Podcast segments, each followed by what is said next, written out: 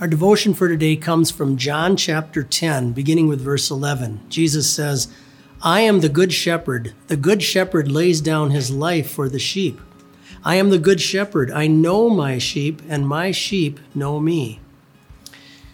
Years ago, I was watching a documentary of soldiers who had fought in World War II, where their commander had taken such good care of them and actually lost his life in order to spare the lives of his soldiers. And these big, tough men now who are in their 80s began to cry, thinking back to when they were 18, 19 years old, remembering the great sacrifice that he had made for them. They had such deep admiration for this man. That's how Christians feel about Christ when we think about what he was willing to sacrifice for us. He has won for us our admiration. He has, has won our love and respect and our devotion to him. And that's all because of his ultimate sacrifice for us on the cross.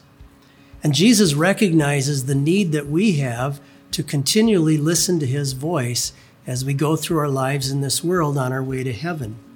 But he himself has ascended into heaven.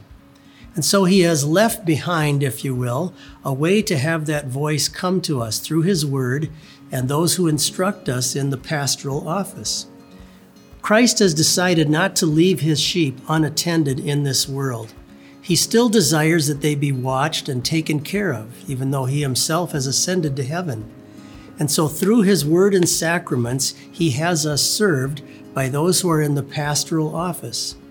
A pastor is not just somebody who's a fellow Christian, certainly we are, and yet, as St. Paul says, they are to be studied and approved in that Word of God because their role in this life, their, their goal in this life is to guide us in that Word of Christ, just as Christ would do were He among us.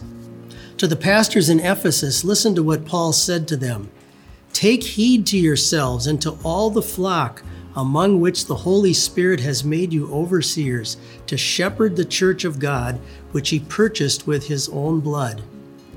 So, the role of the Good Shepherd is to feed Christ's sheep with his word and sacrament, to lead them to the green pastures of good food that will be nutritious for their souls, and to help them to avoid false doctrine. There's a natural inclination inside of sheep to gather together into a flock.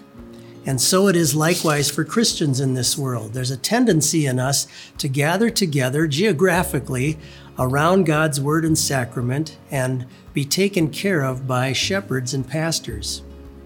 Now, a rancher, if he has some sheep, could just go out and dump food on the ground for them. But instead, he hires shepherds to go and take care of them and to lead them where they need to go. When Jesus left behind uh, this ministry in the world, he didn't just tell people to hand out Bibles. He said instead that pastors should preach and teach, exhort, correct, guide, and baptize and administer the Lord's Supper.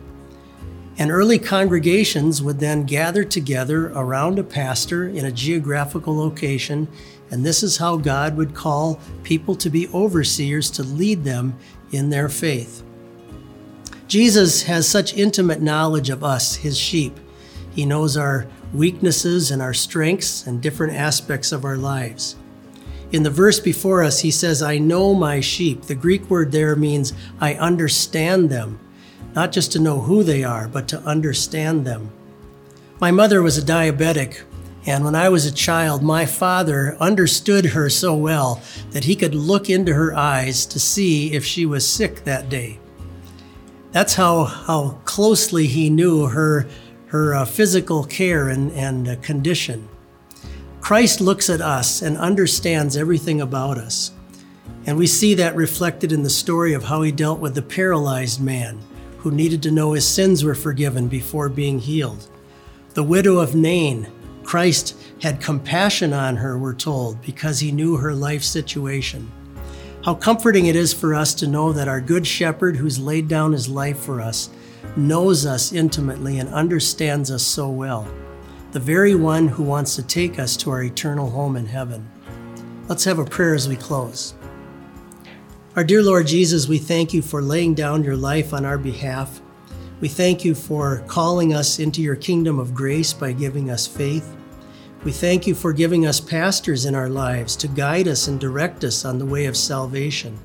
Help us always to hear your word of truth and to follow it, because it alone leads us to the paths of righteousness and ultimately the pastures of heaven. We pray this all in your saving name. Amen. May God truly bless your day.